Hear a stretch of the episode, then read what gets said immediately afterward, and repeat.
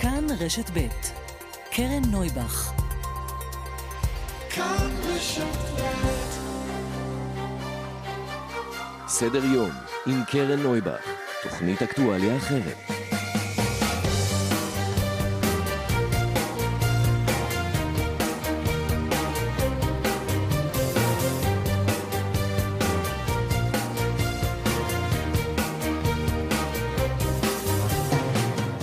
שלום לכם. היום הוא היום ה-מאה ארבעים וחמש למלחמה על הבית. אלו מאה ארבעים וחמישה ימים, שבהם מאה שלושים וארבע חטופות וחטופים נמצאים עדיין בשבי של ארגוני הטרור בעזה. בחושך של המנהרות, בקור, בלי תרופות ומזון ראוי. נתונים להתעללות נפשית ופיזית ופגיעות מיניות. הערכה היא, גם הבוקר, כי מתוך מאה שלושים וארבע החטופות והחטופים, יש שלושים ואחד חללים שגופתם מוחזקת בעזה. צה"ל התיר הבוקר לפרסם כי שני קצינים לוחמים נפלו בקרבות ברצועת עזה. רב סרן יפתח שחר, בן עשרים וחמש, ממושב פרן, וסרן ניתן tzayef, בן עשרים וארבע, מירוחם. יהי זכרם ברוך. אנחנו איתכם עד השעה שתים עשרה, סדר יום עם כל העדכונים החדשותיים, ולצידם שיחות עם האנשים עצמם כמו בכל בוקר. תהיה כאן הבוקר בין השאר אוסנת שרעבי מטלון. היא אחותם של יוסי ואלי שרעבי. יוסי נרצח בעודו חטוף, אלי, על פי כל מה שידוע ועל פי כל התקוות, עדיין בחיים, חטוף בעזה. נדבר איתה. נביא גם את הסיפור של מתן ליאור, שנרצח במסיבת הנובה. נמשכים החיפושים אחרי הילדה, הימנט קסאו, שנעלמה במרכז הקליטה בצפת. אנחנו ננסה להבין מה קורה שם ביום הרביעי. השלישי לחיפושים, היא נעלמה בשליש... ביום ראשון. וכן, ביום שאחרי נביא כמובן גם את כל התוצאות שיש בבחירות המקומיות. בעריכה, רבית לוי דמסקי ועמית שניידר, בהפקה דנית שוקרון ידידיה ואביטל פיקובסקי, על הביצוע הטכני יאיר ניומן, ברוך שובך גם אלינו לתל אביב יאיר. אנחנו מתחילים.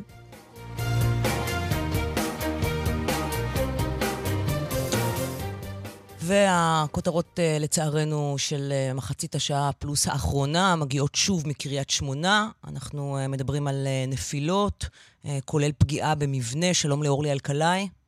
בוקר טוב, קרן. אני רק רוצה לומר, עוד לפני שאת פותחת, אני לא יודעת אם יש בידינו את הסרטון כדי להראות אותו כעת על מסך הטלוויזיה שלנו, אבל ראיתי את הסרטון שהעברת לפני זמן קצר. של הנפילה. של הנפילה. והדבר המדהים מכל, שלתושבי קריית שמונה והצפון הוא שגרה, אבל אני חושבת שאנחנו במרכז לא מבינים את זה, זה לשמוע את האזעקות ברקע ולראות את הטיל פוגע בבניין. כלומר, בעצם אין התראה. אין התראה.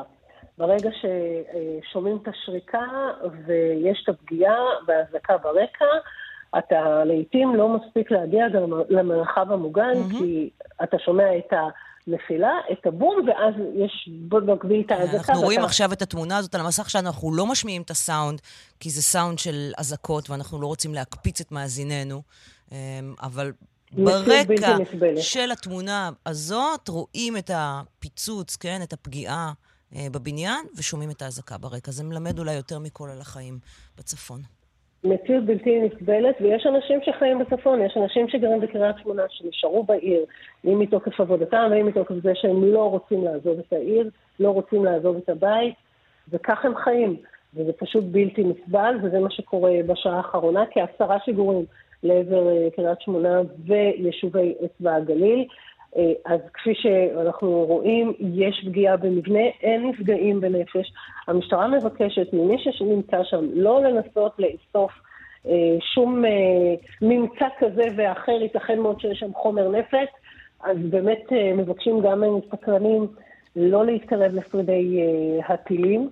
וקרן, אה, גם אתמול אה, המלחמה בצפון אה, כל הזמן אה, נמשכת, צה"ל אתמול אה, תקף אה, מבנים צבאיים, של החיזבאללה בדרום לבנון, מטוס קרב תקף תשתית צבאית וכאיטייף תקף חוליית מחבלים שזוהתה במרחב עית הרשב, ותקף עוד מספר תשתיות של החיזבאללה במרחב הזה בצה"ל, וזה בעקבות ירי המונטט לעבר היבה, לעבר מירון, mm-hmm. ואין ספק שזה זה נמשך.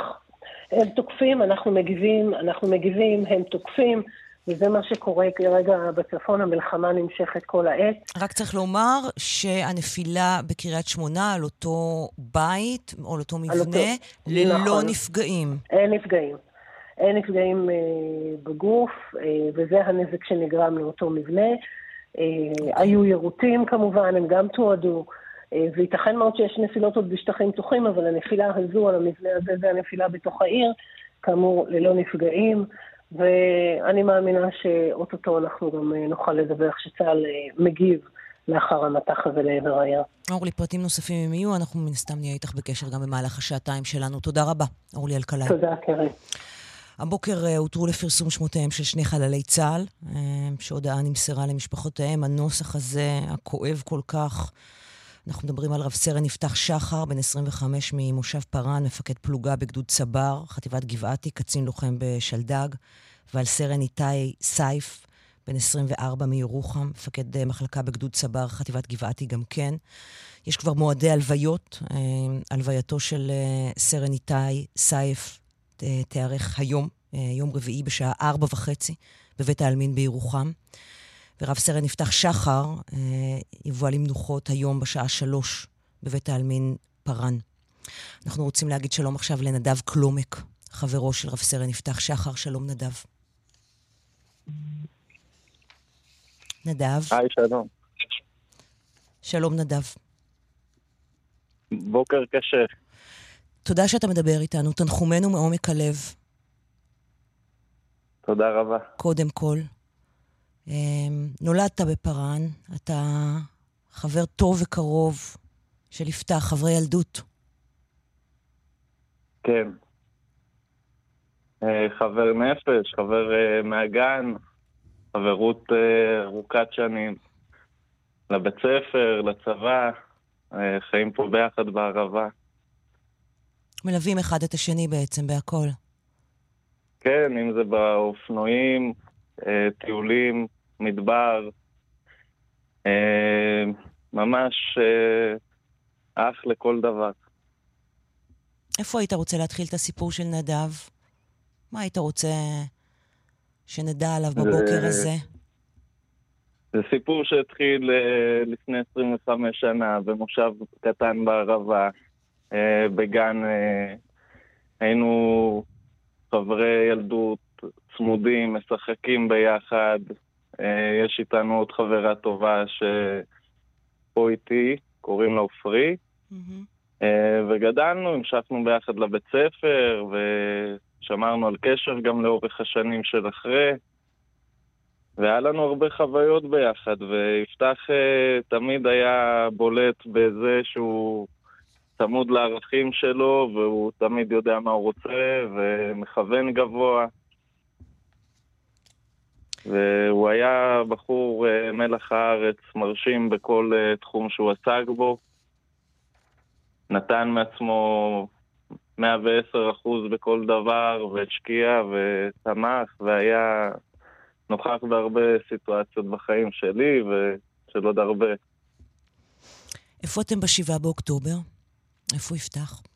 אנחנו לילה לפני השבעה באוקטובר ישבנו פה אה, במדבר, עשינו ערב שלנו, ולא ידענו שבבוקר אה, יקרה כל הבלגן. יפתח קפץ, עוד חבר שהיה איתנו שהוא גם אה, קצין כרגע בצבא, גם קפץ באותו בוקר, אה, ומאז אה, כל הבלגן הגדול.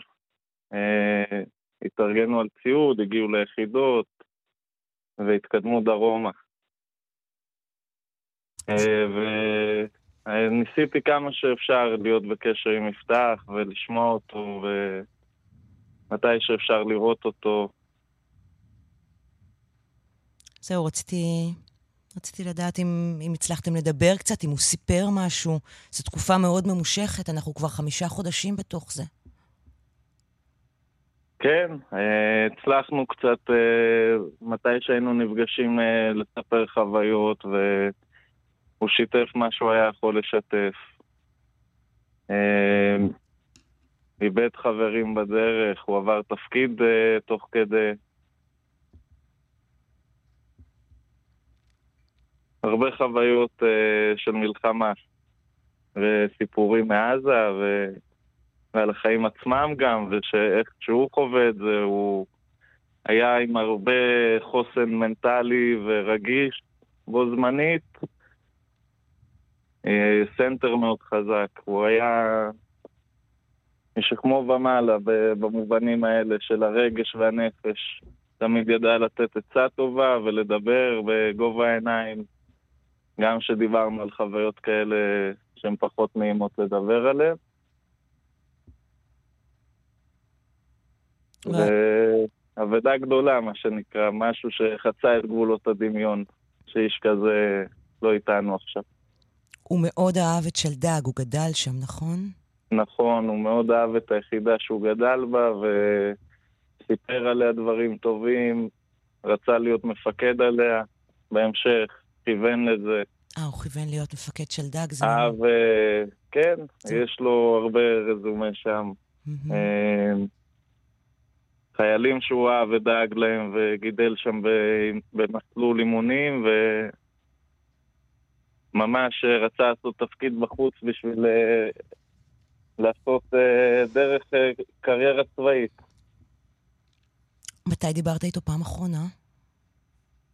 לפני שבוע, ביום ראשון או שני, דיברנו פעם אחרונה, והוא אמר לי שהוא בלוזים עמוסים, והחלפנו קצת כמה מילים ותמונות בוואטסאפ, ואני מאוד מתגעגע אליו. כן. זה געגועים של חמישה חודשים שהוא חסר לך, ועכשיו... אבל עכשיו הכל התפוצץ לו, באמת חצה את גבולות הדמיון שזה כרגע המצב. וננציח אותו בכל דרך שנוכל, אם זה פה במדבר או בעמותת שלדג, החברים, המשפחה. הייתה לו אהבה מאוד גדולה למדבר. זה הבית. נכון. יפתח הכיר את המדבר אה, הרבה יותר מאנשים אחרים. אה, אם זה ברגל, על האופנוע. אה, הוא גדל פה, הוא רצה לחזור לפה גם בשלב יותר מאוחר של החיים. המשפחה שלו גרה פה. אה, והוא מחובר אה, בכל המובנים לאזור הזה. למושב שלו. ספר לנו משהו אחרון שהיית רוצה שנדע עליו, או שהיית רוצה שניקח ממנו, שאנשים ידעו שזה מה שיפתח היה רוצה שיקרה, או שיעשה. הוא היה רוצה, אני מאמין בצניעות רבה, להמשיך את הערכים שהוא גדל עליהם והובילו אותו. הוא היה באמת זן אדיר.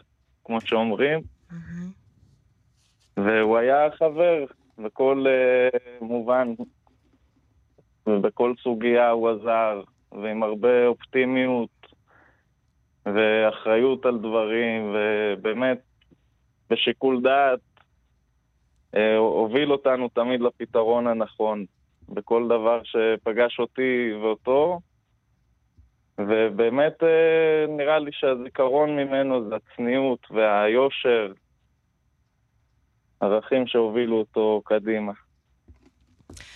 נדב קלומק, אני מאוד מודה לך שדיברת איתנו בבוקר המאוד קשה הזה עבורך, שחלקת איתנו את הזיכרונות ושנכיר בזכותך, בעזרתך, ותפתח. תודה רבה, ושוב תנחומנו מעומק הלב על האובדן שלך, של החברים ושל המשפחה כמובן.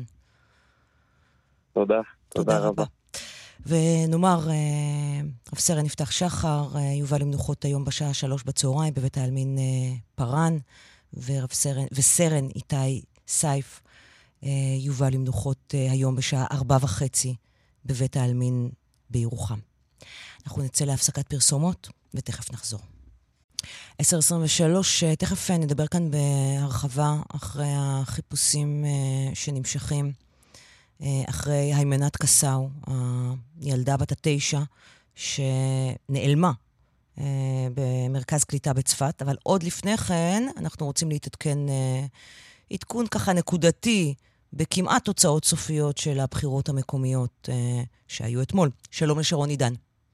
כן, שלום. קרן, צריך לזכור שבאמת אנחנו מדברים על כמעט תוצאות סופיות, אבל אנחנו כאן מדברים גם על עוד מאה וחמישים אלף מעטפות כפולות, פחות או יותר, ולכן כן עלולים, עשויים, תלוי את מי שואלים, להיות שינויים כמובן, אבל בואי נגיד שבאמת זה נראה שחלק גדול מהערים שנדבר עליהן עכשיו, באמת התוצאות בין סופיות. קודם כל בואי נדבר אולי על קצת מהפכים. אם אנחנו מדברים על הערים הגדולות, אז בתל אביב, בירושלים, אין מהפכים, חולדאי כנראה מעל חמישים ואחד אחוז מהקולות, אגב נתון יותר טוב מ-אלפיים שמונה עשרה, והוא באמת mm-hmm. מנצח את אורנה ברביבאי שתגמור בסביבות ה-שלושים ושישה אחוזים כמו שזה נראה עכשיו. ירושלים גם נוקאוט גדול של משה ליון, אבל בחיפה כמובן אנחנו מדברים על סיבוב שני, כאשר עינת קהליש רותם בעצם אפילו לא עולה לסיבוב השני, זה יהיה שם בין יונה יהב לבין דוד הציון, זאת אומרת בחיפה יהיה לנו ראש עיר אה, חדש אחר. מורטי ססון אחרי שלושים שנה בחולון, קרן, גם הוא יפנה את מקומו אה, לשי קינן, בחולון בעצם מהפך רציני מאוד. אה, כך אנחנו אה, מדברים גם על אה, אלעד, אלעד בעצם הייתה עיר שבה ראינו הרבה מאוד אה, ניסיונות ככה להפוך את הבחירות, גם של דרי, והוא בעצם מצליח לעשות את זה. אגב, אנחנו מדברים, קרן, על שלושים ערים כרגע, שבהם יהיה לנו ראש עיר חדש, בין היתר בטבריה, בצפת, מגדל העמק, אבן יהודה, בבית שאן. אנחנו רואים גם שינוי שבו בעצם ז'קי לוי כנראה לא יהיה ראש העיר הבא, שם נועם ג'ומעה מנצח אותו, גם באפו, גם ביוקנעם, בראש העין. בעצם כ-שלושים ערים כשאנחנו מדברים כרגע שבהם אנחנו רואים שינויים.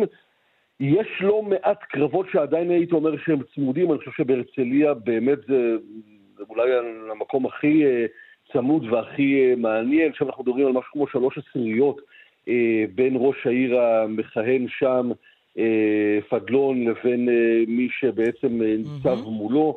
כן, זה מאוד מאוד משמעותי, ולא ברור כרגע איך זה ייגמר שם. גם ברמת גן, אגב, כרמל שאמה הכהן, לפחות במהלך הלילה, היה די אה, צמוד אה, למתחרה שלו, אבל כמו שזה נראה עכשיו, הבוקר okay. הזה, נראה שרמת גן תישאר אה, גם היא בידיים של כרמל שאמה, וכמובן גם בת ים, עם צביקה ברוט, שמנצח גם כן בשיעור גדול מאוד את שלומי לחיאני. יעני שניסה לחזור, כן. נכון. שרון, תודה רבה. על העדכון הזה, תמונת מצב נכון לרגע הזה. אנחנו נחזור לסיפור של הבחירות המקומיות גם בשעה הבאה שלנו. שרון עידן, תודה רבה לך. שלום לרובי המשלג. שלום קרן. ילדה בת תשע, הולכת לחוג במרכז הקליטה בצפת, עוברת מדלת לדלת ומחלקת אלוני בחירות, ומיום ראשון, בתשע וחצי בערב, איש לא ראה אותה. נכון, תעלומה, כאילו האדמה פערה את פיה. הימנט קסאו, בת התשע, התגוררה במרכז הקליטה במשך כמה שנים ממשפחתה. הם עלו מאתיופיה בשנת אלפיים ועשרים, והיא הכירה את האזור, הכירה גם את האנשים, והכל מאוד מוזר. בשעה שבע בערב היא תועדה בפעם האחרונה במצלמת הבטחה, צילומים שהבאנו אתמול בחדשות הערב. אנחנו יכולנו לראות אותם רצים על המסך, רואים אותם ממש מדלגת, במין גילוק כל כך ילדותי וקליל וחופשי וטבעי.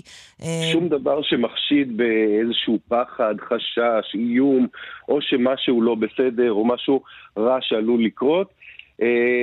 לא ברור כרגע, באמת, זה, צריך להבין שמרכז הקליטה הזה הוא מבנה ענק, שיש בו שלוש מאות דירות והרבה מאוד חדרי מדרגות ומסתורים ומקלטים, הרבה מאוד מקומות שאפשר להשתתר או להיעלם בהם.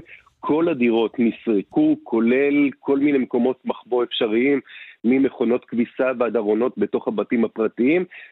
זה ייסרק שוב, ייבדק שוב היום פעם נוספת, עד שבאמת יצליחו למצוא איזשהו קצה חוט. הערכה הראשונית היא שהיא נמצאת איפשהו בטווח הקרוב, אבל גם באזור הקרוב, זה אזור מצד אחד אורבני מאוד צפוף, עירוני מאוד צפוף, ומצד שני אזור של הרבה מאוד מורדות, בדיות, יערות.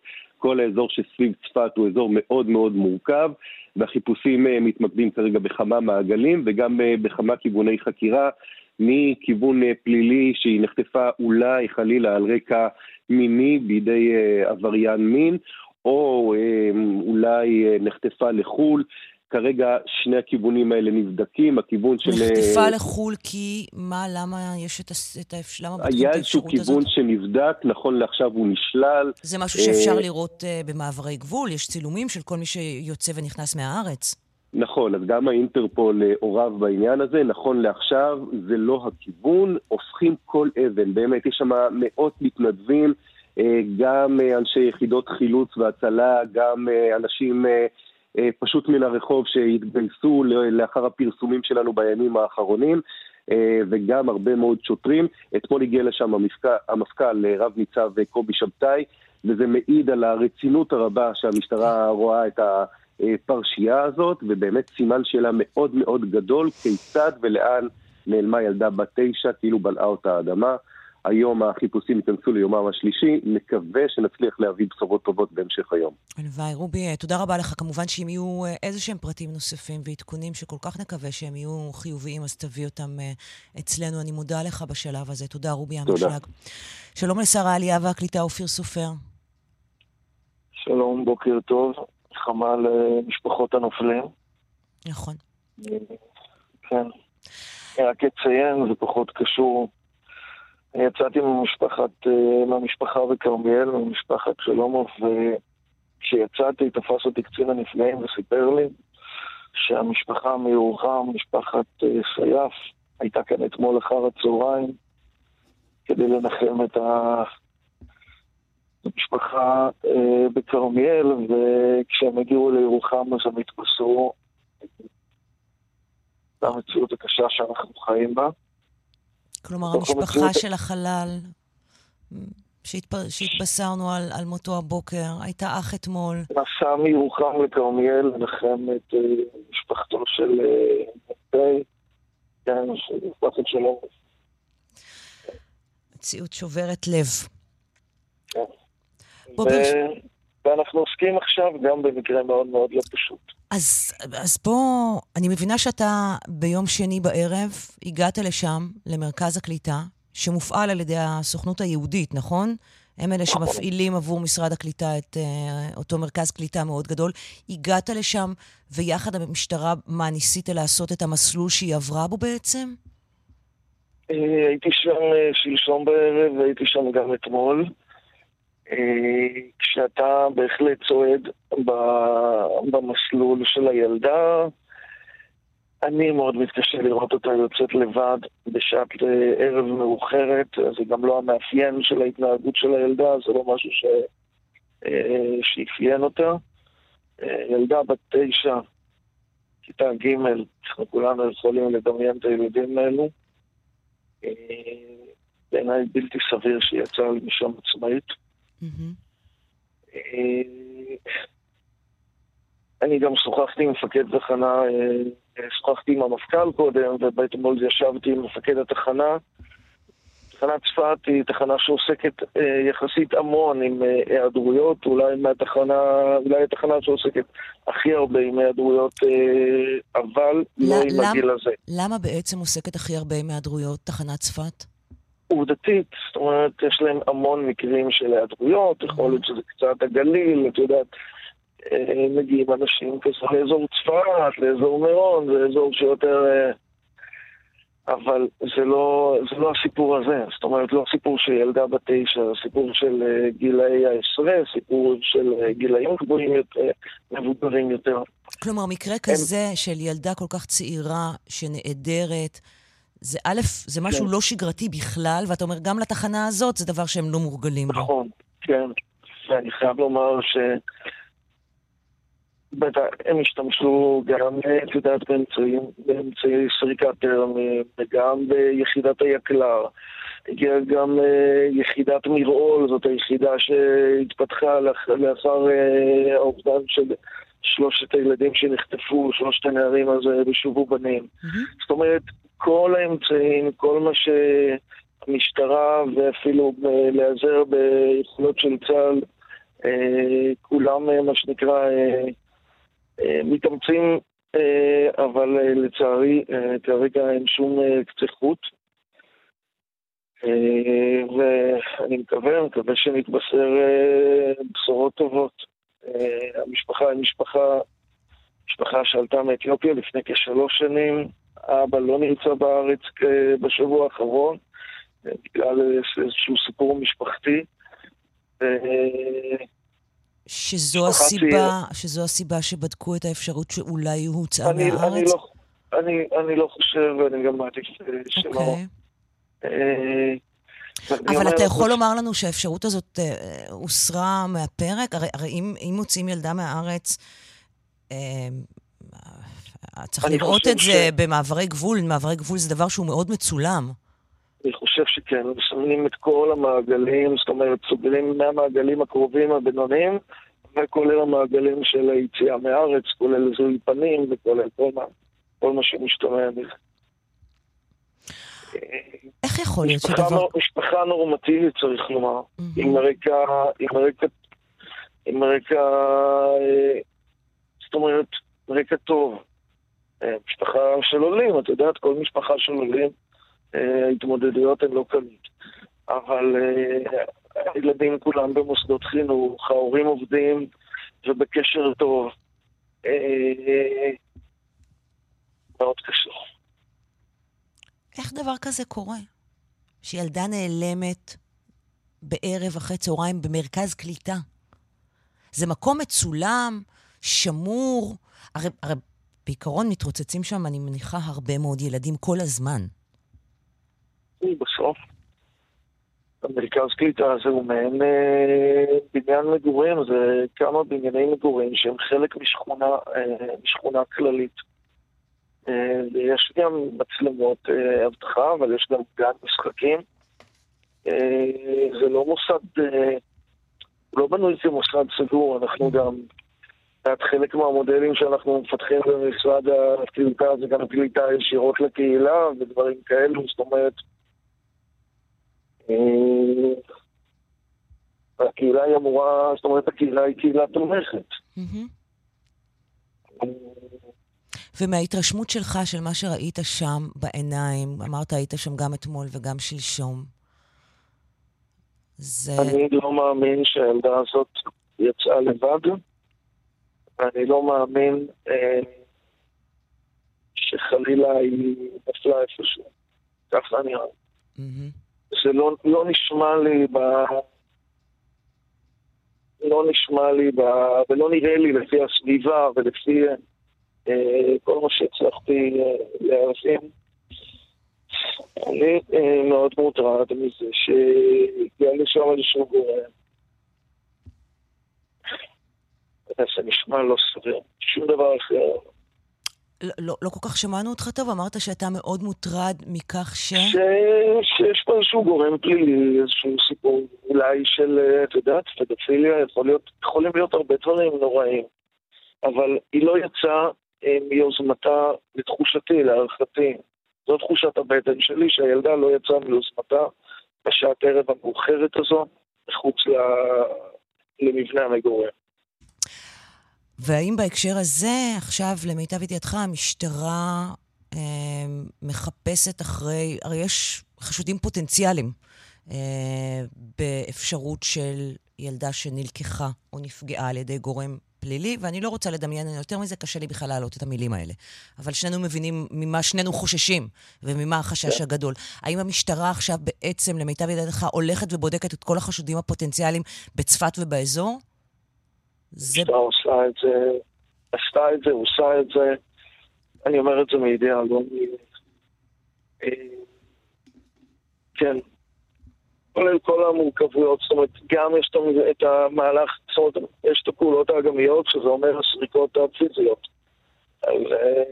מסלול הליכה, ציר הליכה שהילדה הייתה עושה לא בשעת לילה, יחד עם אמא שלה, למרכז הקליטה השני, לבני המשפחה, שריקות בקרוב, אבל גם בהחלט אה, הדברים עליהם אה, דיברת אה, ורמזת, אה, כל, ה, כל הפוטנציאל, הכל נסרק, נבדק. אה, זאת אומרת, זה מנוהל על ידי ימר צפון, mm-hmm. אה, וזה מקבל את ההתייחסות אה, הכי רצינית שיש. אתה משוכנע שהמשטרה פה עושה את המקסימום שהיא יכולה, אין שאלה בכלל מבחינתך. אני... אני משוכנע, ואני אומר שהיה לי חשוב להגיע גם שלשום וגם אתמול, כדי להקרין ולשדר וגם לעמוד על הדברים מקרוב. פגשת את המשפחה, אני מניחה. פגשתי את המשפחה. אמא כואבת, אחיות מקסימות. לצערנו אנחנו פוגשים בתקופה האחרונה המון משפחות במצוקה. אתה שואל את עצמך מאיפה לאנשים יש כוח לעמוד ולנשום. אבל זה סוג של תקווה. כשיצאתי מהמשפחה, אמרתי למי שהיה איתי שם, שאלתי את עצמי, אתה יודע, אני משתף אותך, בסוף אתה פוגש משפחות של בני משפחה של חטופים כל הזמן. ואתה שואל מאיפה יש להם את הכוח, מאיפה יש להם את האופטימיות, את התקווה. זה היה מאוד דומה אתמול. הלוואי. אם אפשר, ברשותך, בסוף שיחתנו, הבן שלך נפצע? בלחימה? מה שלמה? הוא משתקם, הוא יהיה בסדר. תודה רבה. טוב, גם מכאן נאחל לו איחולי החלמה מאיתנו. תודה רבה. ובעיקר שימצאו את האמנות הקטנה כמה שיותר מהר, אני מקווה בריאה ושלמה. אמן. אופיר סופר, שרה עלייה והקליטה, תודה רבה שדיברת איתנו הבוקר. תודה. נצא להפסקת פרסומות ותכף נחזור. עשר ארבעים ושתיים כאן בסדר יום. שלום לכתב התחום המדיני שלנו סולימן מסוודה. שלום קרן. אמרת שאין הרבה מה להגיד היום. סליחה שאני חושפת את הקלפים, אבל זה בסדר, אני אוהבת כנות אצל עיתונאים, אז uh, יהיה יותר זמן לאוסנת שרבי עם מטלון לדבר על uh, יוסי ואלי שלה. תמיד עדיף משפחות החטופים. אבל לפני כן בכל זאת אין לנו תמונת מצב. תראי, המשלחת הישראלית uh, שהגיעה לקטר uh, מספרת uh, להבנתי uh, לקבינט, ל... אלינו, כלומר שהמתווכות ממשיכות לשדר מסר uh, חיובי. עכשיו, מה זה מסר חיובי, קרן? אני, אנחנו לא רוצים לדבר כל פעם, יש התקדמות, יש נסיגה, זה, זה באמת לא ייגמר בכל פעם. אבל אה, המתווכות, קטר ומצרים, אה, במסר אה, כמה פעמים לישראל, שחמאס מעוניין אה, להתקדם, ושאל תקשיבו לרעיונות אה, שהם, ולדברים שאומרים בתקשורת, אה, יש על מה לדבר, ובאמת הם מתחילים לדבר על הדברים אה, אה, הקטנים. אבל שוב, הדברים שמכשילים כרגע את העסקה, קרן, הם לא הדברים הקטנים, כי כל פרט כאן הוא פרט גדול, אבל אפשר לשים את האצבע על כמה דברים שהם בעייתיים. קודם כל, והדבר הכי חשוב מבחינת ישראל, זה שעד עכשיו לא קיבלנו רשימת חטופינו שנמצאים בחיים, ובלי זה, קרן, אי אפשר לדעת, אי אפשר להתקדם, אי אפשר לדעת איזה אסירים משחררים, אי אפשר לדעת כמה בדיוק הפסקת אש תינתן, ועוד פרטים נוספים. עניין צפון הרצועה, אנחנו ראינו בדיווח ברויטרס שישראל הסכימה לסגת מרכזי ערים. זה דבר שידענו אבל לא יכולנו לפרסם את המי צנזורה. אבל צפון הרצועה עדיין מכשול עיקרי, מכיוון שחמאס רוצה לחזור לשלוט שם וישראל לא רוצה לתת לו את זה. בשורה התחתונה, קרן, אני, אני כן שומע עדיין, עדיין מסרים אופטימיים, מדברים על מונחים גורליים לגבי הימים הקרובים, שאז אפשר לדעת אם באמת יש עסקה או לא, אבל בשורה התחתונה, חמאס באופן רשמי לא החזיר תשובה, מי שמדבר עם ישראל כרגע הן רק המתווכות, ובינתיים אני חייב לומר משדרות מסרים אופטימיים, עד היום, כלומר גם היום. סולימן, תודה רבה לך. תודה. שלום לאוסנת שרבי מטלון. שלום. אחותם של יוסי שרעבי, שנרצח בשבי, כך, כך לצערנו התבשרנו, ושל אלי שרעבי, שעדיין חי, כך כולנו מתפללים, חטוף בעזה. נכון. ואנחנו מדברים איתך אה, מתוך הצעדה, נכון? נכון. אה, התחלנו היום צעדה, בת ארבעה ימים, התחלנו ברעים, במקום בו הייתה מסיבת הנובה, ואנחנו עכשיו צועדים לכיוון העיר שדרות. יש שם טקס, וככה יש כל יום מקטע עד לירושלים. שמה בעצם בצעדה ואומרת? מה, מה אתם אומרים? אנחנו בעצם אומרים שכולנו, העם שלנו, כולנו מתאחד, בצעדה הזו למען החזרת היקרים שלנו, בני המשפחות שלנו שעדיין לא כאן, ואנחנו באמת קוראים לכולם לבוא ולהצטרף. אני הולכת כאן ואני רואה את ה... אני מסתכלת על הנוף הזה. אני חייבת לומר שאתמול אחת ה... אחת הנשים שפגשתי ב... בקל... בקלפי, mm-hmm. אמרה לי, תסתכלי איזה יופי, יש, יש כאן ציפורים שעפות, שחגות, ואמרתי לה שאנחנו כבר ארבעה וחצי חודשים עם הראש בקרקע. אנחנו לא מרימים את, ה... יודעת, את העיניים להסתכל על היופי הזה. פעם היינו שמים לב ל...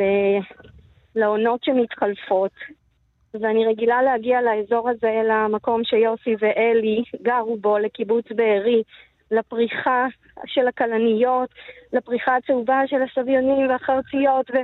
ואני מסתכלת ואני פשוט אומרת, אנחנו הולכים בתוך נוף כל כך פסטורלי, הם קראו למקום הזה גן עדן, ואנחנו כל כך הסכמנו איתם, שהם באמת בגן עדן. Mm-hmm. ו... ואני פשוט, אה... אני לא מאמינה שאני באה לכאן ואני לא עושה איתם פיקניק, כי זה היה הזמן של דרום אדום, לבוא לפסטיבלים, ליהנות ממה שהמקום מציע, למר... ל...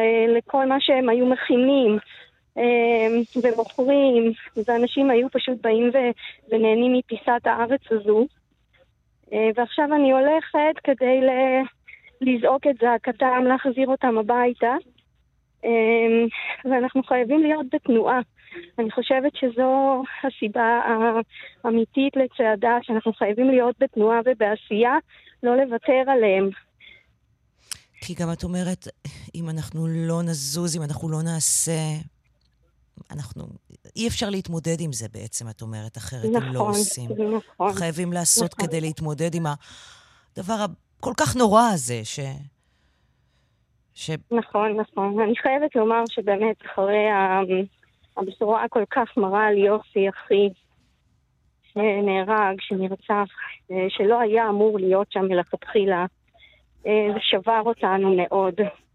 אחרי באמת שלוש אסונות של אלי, כן, אשתו ושתי הבנות שנרצחו, זה היה מאוד קשה. כבר אי אפשר היה להכיל את זה, ואני חושבת שהיה שבר מאוד מאוד גדול.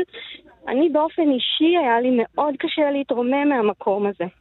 אבל אני חייבת לומר שהמשפחות שלנו, החברים, הקהילות שאנחנו גרים בהן, העם הזה מאוד מאוד מאוד מחזק, ונותן המון המון תקווה, ועדיין יש לנו תקווה באמת, כמובן לראות את אלי בחיים, ולהילחם שיהיה כאן, ואת יוסי כמובן שנוכל לקבור אותו, שיהיה לנו מקום, להספיד אותו, להיפרד ממנו. אנחנו עוד לא עשינו את זה. צריך להבין שאנחנו כל הזמן, כל הזמן, בכל כך הרבה זירות, והכל עדיין פתוח, ואין לנו שגרה. אין לנו שגרה, הלוואי, הלוואי, ויכולתי לבוא לכאן ולערוך איתם את הפיקניק השנתי שלנו, בתוך השדות המדהימים האלה. פשוט, יודעת, החיטה צומחת שוב, כן? כן. מאוד מאוד קשה, כאילו הדיסוננס הזה. החיטה צומחת שוב, והם לא שם לראות את זה, ויוסי לא יוכל לראות את זה אף פעם. מה שמעתם מצה"ל, מהתחקיר של צה"ל לגבי מה שקרה ליוסי? שאנחנו שמענו זה שבאמת אחוזים המאוד גבוהים זה שיוסי נהרג מאש כוחותינו, מהפצצה של חיל האוויר, נפציצו בניין אחד והבניין של יוסי היה בו גם הוא קרס, פשוט הרג אותו. הם נמצאים באזור לחימה, אין לנו תלונות לצה"ל, יש לנו פשוט המון המון פחד ודאגה, באמת כל שנייה שם, אנחנו עדיין בלחימה שם, וזה מסוכן, והחיילים שלנו מסתכנים, וכואב הלב לקום כל יום לבשורה של עוד חיילים שנופלים, וליבנו עם המשפחות השכולות, אנחנו איתם בכאב הזה, בקושי העצום הזה שהמדינה שלנו חובה, זה, זה מאוד קשה. אז אני, אני קודם כל מודה לצהל שהם, לדעת, ש, שהם אמרו, זה, זה כנראה אנחנו,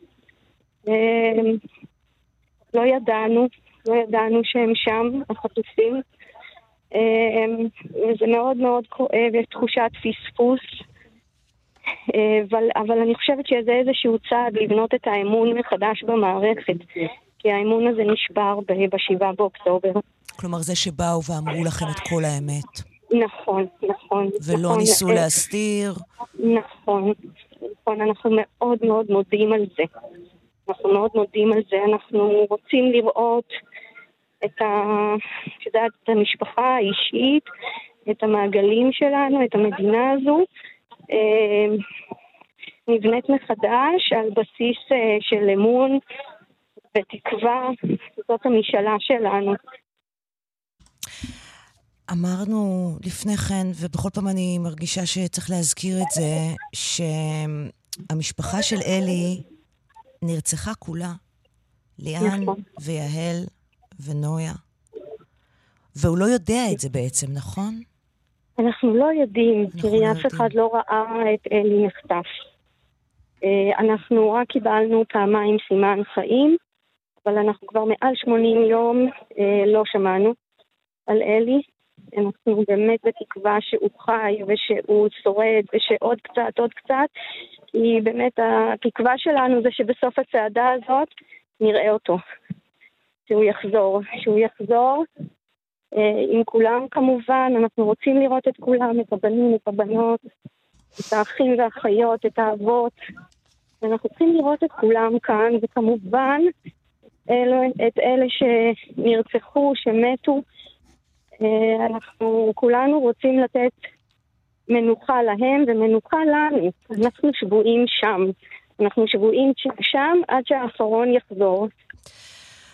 אסנת, אנחנו תמיד אומרים בשביל הסיכוי הקל, ורק אתמול שמעתי עוד חטופה שסיפרה שאכן נתנו לה לשמוע כל ערב בשמונה בערב רשת ב' את עדה סגי שהתראיינה אצל קלמן ליברמן, עמיתנו, בשביל הסיכוי הקל שאולי, אולי הם שומעים אותנו בעזה. אם את רוצה לפנות בפנייה ישירה לאלי שלכם. אז בטח אני פונה לאלי, האהוב שלי, האח המדהים שלי. אני רוצה שתחזיק מעמד. אנחנו כולנו פה מחכים לך, אנחנו מייחלים לחבק אותך, לעזור לך. עוד קצת, עוד קצת תחזיק מעמד, אנחנו מתגעגעים אליך מאוד, עושים פה הכל, הכל, הכל, מה שאפשר ומה שניתן, כדי שתחזור אלינו בריא ושלם, וכמובן לכל החטופים שתדעו, עושים פה כל כך הרבה למענם, למענכם, מחכים לך, מחכים לך בבית, אמא מחכה לחבק אותך, אחים שלך, האחייניות שלך, האחיינים שלך, פשוט, פשוט תבוא ככה. אמן. אמן, אמן, במהרה. אסנת שרעבי מטלון, אחותם של יוסי שרעבי, שנרצח בשבי, ושל אלי שרעבי, חי, קיים, יחזור, אמן. תודה רבה שדיברת איתנו מהצעדה. תודה רבה, אני מזמינה את כולם להצטרף אלינו, זה מאוד מחזק אותנו. זה נותן לנו כוח. לגמרי. תודה. והזכרת תודה. את ה... ואמרת, החיטה צומחת שוב. אז אנחנו נשמיע את חווה אלברשטיין שרה את החיטה צומחת שוב, בתקווה שאלי וכולם יהיו מהר מהר פה כדי לראות אותה במו עיניהם. אמן, אמן. תודה, אסנת. לפני שקוצרים אותה. לפני שקוצרים ביי. אותה. לפני שקוצרים, כן. ביי. וזית וגלבוע ואל ארבו העמק נסף ביופי שעוד לא היה כמוהו. זה לא אותו העמק, זה לא אותו הבית, אתם אינכם ולא תוכלו לשוב, השבילים אז דירה ובשמיים עית, אך החיטה צומחת שוב, השבילים אז דירה ובשמיים עית, אך החיטה צומחת שוב. באפר המר, העיריות עולות, ועל הדשא ילד וחלבו. מואר החדר ויורדים לילות, על מה שבו ומה שבליבו. זה לא אותו העמק, זה לא אותו הבית, אתם אינכם ולא תוכלו לשוב. השבילים הסדירה ובשמיים עית, אך החיטה צומחת שוב. השבילים הסדירה ובשמיים עית, אך החיטה צומחת שוב.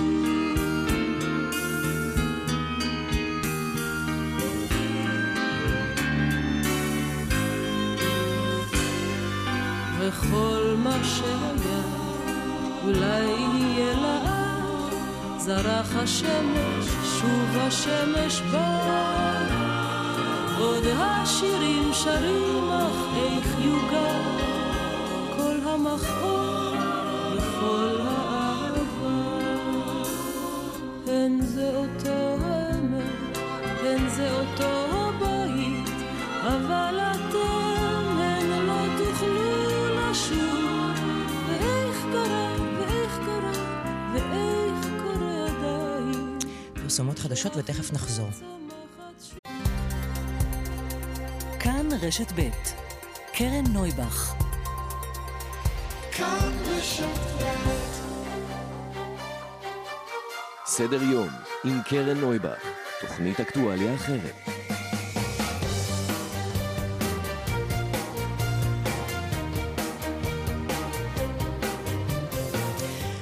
בוקר טוב, אחת עשרה וחמש דקות, שעה שנייה של סדר יום, יום רביעי בשבוע.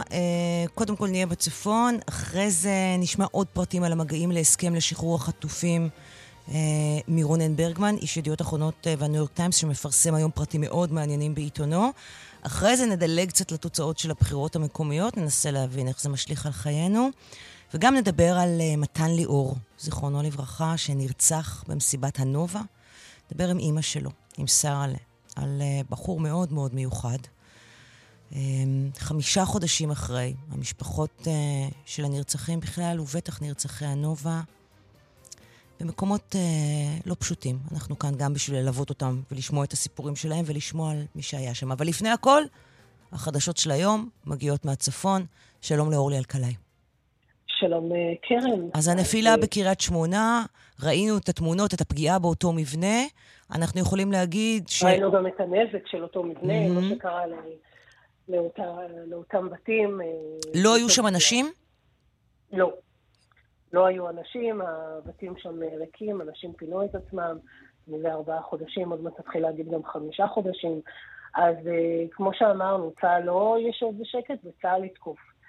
אז מטופי קרב תוקפים לפני זמן קצר מחסן של אמצעי לחימה ומבנים צבאיים של החיזבאללה במרחב רמיה, וזאת בעקבות השיגור הזה לעבר קריית שמונה. כפי שאמרנו אצלך, כעשרה שיגורים מלבנון לעבר מרחב קריית שמונה חצו לשטח ישראל, חלקם יורטו בהצלחה, אבל לצערנו גם אחד מהם נופל ופוגע במבנה. אין נפגעים, יש נזק, ויש נזק כבד לאותו מבנה. אם כן, צהל תקף את מקורות הירי בשטח לבנון, אבל גם תוקף מחסנים של אמצעי לחימה ומבנים צבאיים של החיזבאללה. עכשיו, האם נראה תגובה של החיזבאללה בעקבות הירי הזה? שתינו יכולות לנחש שכן, השאלה מתי. כן. טוב, אורלי, תודה. עדכונים נוספים, כמובן, שאנחנו כאן. תעודתי לנו. ונהיה איתך.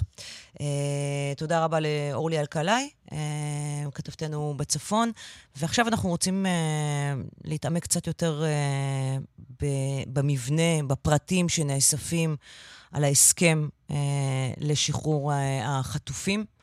Uh, אנחנו בוחרים להגיד הסכם ולא עסקה, וזה אחרי שאחד מבני המשפחות של החטופים אמר, עסקה עושים על uh, נדלן, על בצל, על עגבניות, על, על חיים של בני אדם, בבקשה, אל תגידו עסקה. קיבלתי את זה מאז, ומאז אני משתמשת במיל, במילה הסכם. שלום לרונן ברגמן, איש ידיעות אחרונות והניו יורק טיימס.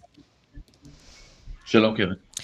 טוב, אתה מפרסם הבוקר פרטים חדשים על ההסכם המסתמן, וגם מספר סוג של סיפור על איך איבדנו בדרך את קלפי המיקוח, אבל בוא נתחיל קודם כל במה שאתה יודע, ואתה יכול לספר הבוקר על הפרטים, על אותו הסכם. כן, אז הפרטים שפרסמנו לראשונה, פטריק קינגסלי ואני בניו יורק טיימס אתמול, ו... היום מופיעים בהרחבה בידיעות, לקוחים בעצם מההצעה שארצות הברית הניחה על השולחן בוועידת פריז, mm-hmm. והאחרונה השנייה, והתקבלו על ידי ישראל. הם עוסקים ב-exchange עצמו, בחילופין עצמם, מי החמאס ישחרר ומי ישראל תשחרר, ובשני הסעיפים האלה יש שינוי, וגם זיהוי מסוים של האנשים שעומדים להשתחרר, וגם התקדמות, הייתי אומר. לגבי המשוחררים הישראלים, מדובר לא על שלושים וחמש, כמו שדובר עד עכשיו, אלא על ארבעים. שלושים וחמש פלוס חמש, החמש, חמש עם חמש, הם החיילות החטופות. שזאת בשורה... החטופות. זאת בשורה גדולה. גדולה. באמת, אין מילים. זאת בשורה גדולה משני טעמים. אחד, שהחמאס מודה ש... או מאשר בעצם בזה שהוא מוכן לדון עליהם, וההסכם הזה נוסח בעקבות הדברים שהמתווכים הקטרים והמצרים הבינו מהחמאס כמובן. החמאס מודה שמאשר שחמש החיילות בחיים. הדבר השני זה שהחמאס בעצם, למרות שסינואר הגדיר את כל החיילים, החיילים והחיילות, כנכסים האסטרטגיים, חמאס מוכן ככל הנראה להפריד, ואת חמש החיילות להכניס לקטגוריה אחרת, של בעצם כל אלה שהם נשים, ילדים, מבוגרים, חולים, גברים מעל גיל מסוים, של מה שנקרא עסקה הומניטרית. עבור ה... אז זה דבר... אני חייבת לומר שכשקראתי את המשפט הזה לגבי חמש החיילות, אמרתי לעצמי, הלוואי. הלוואי, וצריך לומר שישראל עשתה באמת מאמצים בנושא הזה. יש, למרות בוודאי הצורך והקריאה להתייחס לנשים וגברים כשווים ושוות בצבא, בגיוס, במקומות שאליהן מגויסים ומגויסות, מדובר על חמש נשים שהיה צורך לשחרר כמה שיותר מהר, ו...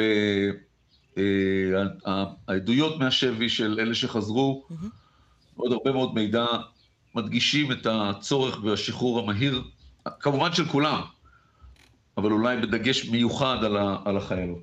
עכשיו, בנוסף, המסמך הזה כולל התייחסות לאותה נקודה שבה העסקה הקודמת, הסכם הפסקת האש הקודם, קרס, ובדיוק לפני שלושה, היום לפני שלושה חודשים, וזה שהחמאס אמר, איננו יכולים, אנחנו, אין, אין לנו שליטה, אנחנו לא יודעים, אנחנו לא מסוגלים אה, להביא, למרות שהם הופיעו ברשימות קודמות, את ה-חמישה עשר הנוספים שנותרו בקטגוריה.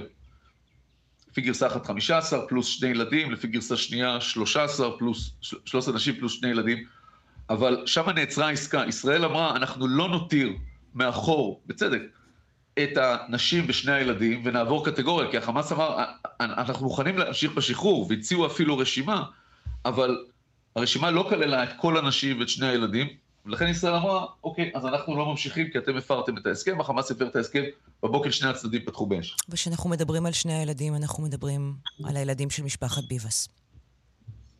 נכון, והנשים, רשימה שכוללת את אימם. וישראל, עכשיו כתוב, ברשימה הזאת כתוב שבע נשים שלא שוחררו בעסקה הקודמת. עכשיו, זה, זה קודם כל בשורות טובות מאוד, כי זה אומר שהחמאס עכשיו כן מאשר שיש בידיו שבע נשים שקודם הוא לא היה מוכן לדון עליהם, כי הוא אמר שהם לא בשליטתו, שהוא לא יכול, שהוא לא יודע שהם בחיים, שהוא לא יודע איפה הם. אבל ממה שכן רשום ברשימה, אפשר להבין את מה שלא רשום ברשימה.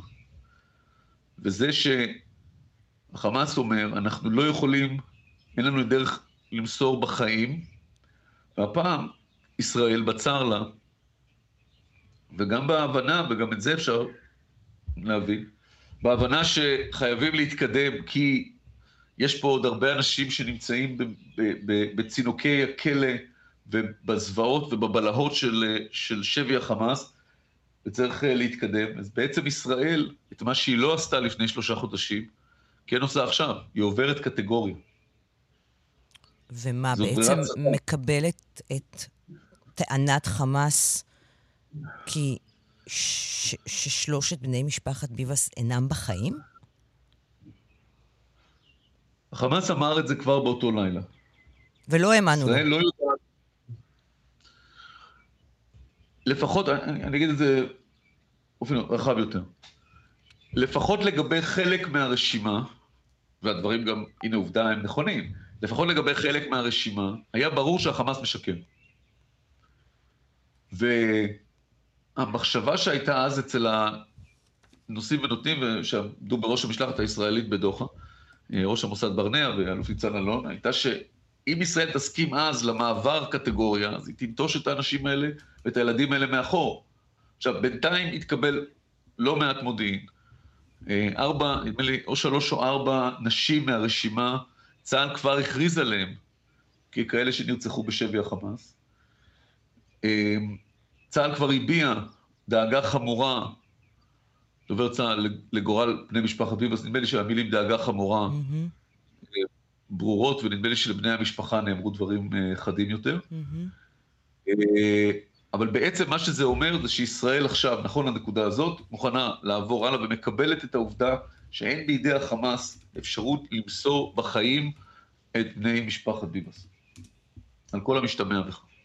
עכשיו, זה לגבי המשוחררים. אז בעצם זה אומר שיש ארבעים אה, חטופים בידי החמאס, שהם, החמאס אומר שהם בחיים, זה כולל את החיילות, זה בעצם כולל את כל החטופים שהחמאס אומר שהם בחיים, זולת החיילים.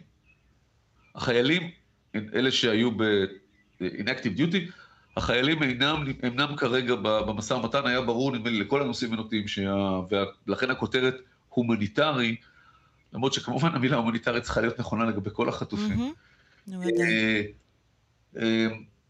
לגבי ההסכם הזה, זה היה ברור שזה יהיה נון-סטארטר, כי החמאס ידרוש פינוי ריקוד של כל בתי הכלא, ונסיגה מוחלטת של ישראל, וסוף הלחימה. אגב, עוד דבר אחד, אם אנחנו בתחום הבשורות הטובות, קצת טובות, זה שלפחות נכון לעכשיו, מכשול משמעותי ביותר ביותר הוא שר. והמכשול הזה, שהיה יכול בהחלט לתקוע את המשא ומתן, זה הדרישה של חמאס, שכבר, אפילו אם יהיו, נניח, כרגע מדברים בעצם על שלושה בלוקים, שלוש עסקאות, אחד היא עסקה הומניטרית, מה שאנחנו מדברים, דיברנו עכשיו, mm-hmm. שתיים, עסקה לחיילים החיים, וש, והחלק השלישי, עסקה על, על גופון. בסוף החלק השני, עקרוני, דובר על זה שישראל, לדרישת החמאס, כמובן ישראל לא הסכימה, שישראל תיסוג מעזה ותסיים את, ה, את הלחימה שם. החמאס דרש שכבר בתחילת החלק הראשון, יגידו מה יהיה סוף החלק השני. נראה שהחמאס ויתר על זה. לישראל יש מודיעין, אני חושב שבאיכות או ברמת אמינות גבוהה ביותר, שסינואר אמר או, או התבטא או, או, או חשב, או הורה לאנשם לפעול באופן הזה, זאת אומרת, לרכך את עמדות החמאס בנושא הזה, כי היה לו ברור שאחרת לא תהיה עסקה אה, בכלל. הערכה שלך, זה יקרה הפעם? יש עדיין, ישראל הסכימה לשחרר, בהתחלה, ראש הממשלה דיבר על יחס של אחד לשלוש, עכשיו אנחנו ביחס של אחד לעשר. כלומר, יש ארבעים משוחררים ישראלים ו-שלוש מאות תשעים ושבע שכוללים, ופה אולי הדבר הכי גדול שישראל הסכימה, הוויתור הכי גדול, חמישה עשר, אסירים כבדים, שלושה לכל חיילת, שחמאס, לפי ההבנה בעל פה, יוכל לבחור בעצמו, סביר להניח שהם לא יבחרו את הקייסים ואת מציירי הגרפיטי, זאת אומרת, בראייתנו הרוצחים המתועבים ביותר. עדיין הנקודות שבמחלוקת, זה חזרה של האוכלוסייה לצפון, והמפתח, כי החמאס דורש הרבה יותר אסירים. נדמה לי שזה פתיר, אבל נדמה לי שזה היה יכול להיות פתיר הרבה יותר בקלות, לו ישראל לא הייתה שומטת מידי השורה של קלפים שהיו צריכים להישמר למשא ומתן, בינתיים ניתנו לחמאס כאילו חינם, בלי שהוא היה צריך להתאמץ. כמו זה למשל פתיחת מעבר קרני, מעבר קרני לא נפתח מאז אלפיים ואחת עשרה. החמאס היה בטוח שזה יקרה רק כחלק מהמשא ומתן, כתוצאותיו של המשא ומתן על השלב הזה, אולי אפילו על השלב הבא. ודי נפתחו לראות את המשאיות הישראליות נכנסות, המשאיות נכנסות. איך אתה מסביר את זה? ודווקא בממשלה שלכאורה מציירת את עצמה כקשוחה יותר. אני מסביר את זה, ודווקא בממשלה הזאת שמציירת את עצמה כקשוחה יותר, אלה שהיו כאילו, הם נמצאים בצד היותר יוני, שדוחף הכי חזק לטובת העסקה, גנץ ואיזנקוט, הם אלה שאמרו שצריך להתנות את המשך הסיוע ההומניטרי. למה? כי הממשלה הזאת, הכי חשוב לה מבחינתה, זה לא להגיע לדיון של היום שאחרי שכולל את הרשות הפלסטינית. ועוד כל מיני דברים שקשורים לעניינים בגדה, ארצות הברית מאוד חוששת מפתיחה של חזית נוספת שמה, והתפוצצות של אינתיפאדה שלישית.